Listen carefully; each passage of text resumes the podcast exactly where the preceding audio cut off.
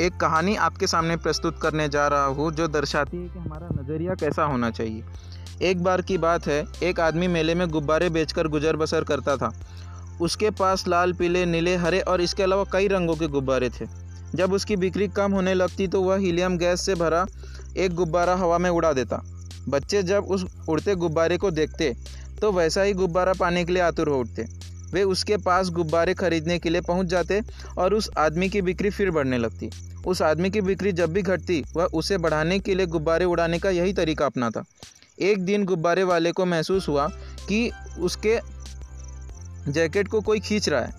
उसने पलट कर दे, आ, देखा तो वहाँ एक बच्चा खड़ा था। बच्चे ने उससे पूछा अगर आप हवा में किसी काले गुब्बारे को छोड़े तो क्या वह भी उड़ेगा?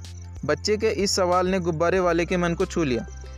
बच्चे की ओर मुड़कर उसने जवाब दिया, बेटे, गुब्बारा अपने रंग की वजह से नहीं, बल्कि उसके अंदर भरी चीज़ की वजह से उड़ता है। हमारी ज़िंदगी में भी यही उसूल लागू होता है। अहम चीज़ हमारी अंदरूनी शख्सियत है।